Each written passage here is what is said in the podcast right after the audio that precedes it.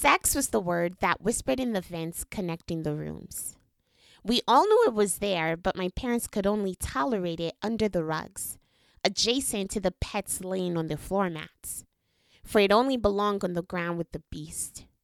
It was their way of making me believe that I was always above it, above wanting to have sex, above desiring lovers, and above being horny.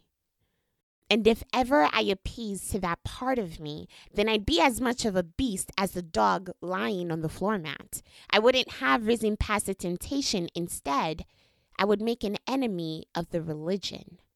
So when you're in that environment long enough, strange things happen when you start to explore. When you kiss a boy and feel his hand tracing up your leg, you hear your dad's voice. And when he lies you down, you start to get paranoid. Sex is now in the forefront. You've never experienced this before. And now you have someone asking you to give in, to enjoy yourself in it. But even that you can't do. Because the boy fails to understand that when you make an attempt to experience it, the shame that rises will reside between your legs. But if you're the natural rebel, you learn to rid yourself of this.